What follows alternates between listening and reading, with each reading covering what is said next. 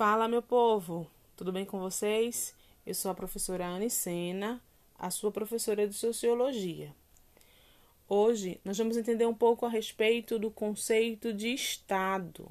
O Estado como organização política, que é composta por alguns elementos essenciais: pelo território, pelo povo, pelo governo, por leis e por uma soberania pelo poder exercido por uma pessoa, por um indivíduo ou por um grupo de indivíduos.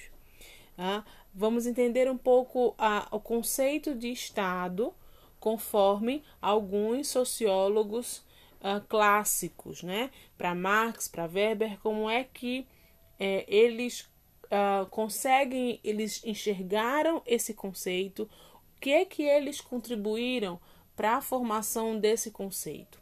Por exemplo, para Weber, né, que consegue ver o Estado como uma organização que detém o monopólio da força, o poder.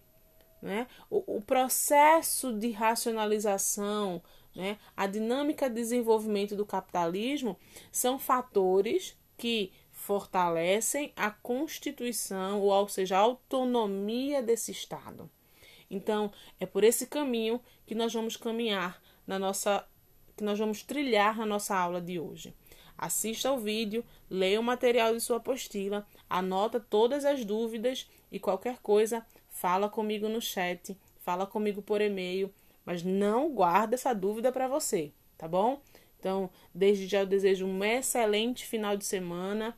Espero que vocês estejam bem, se cuidem, fiquem com Deus e até a próxima.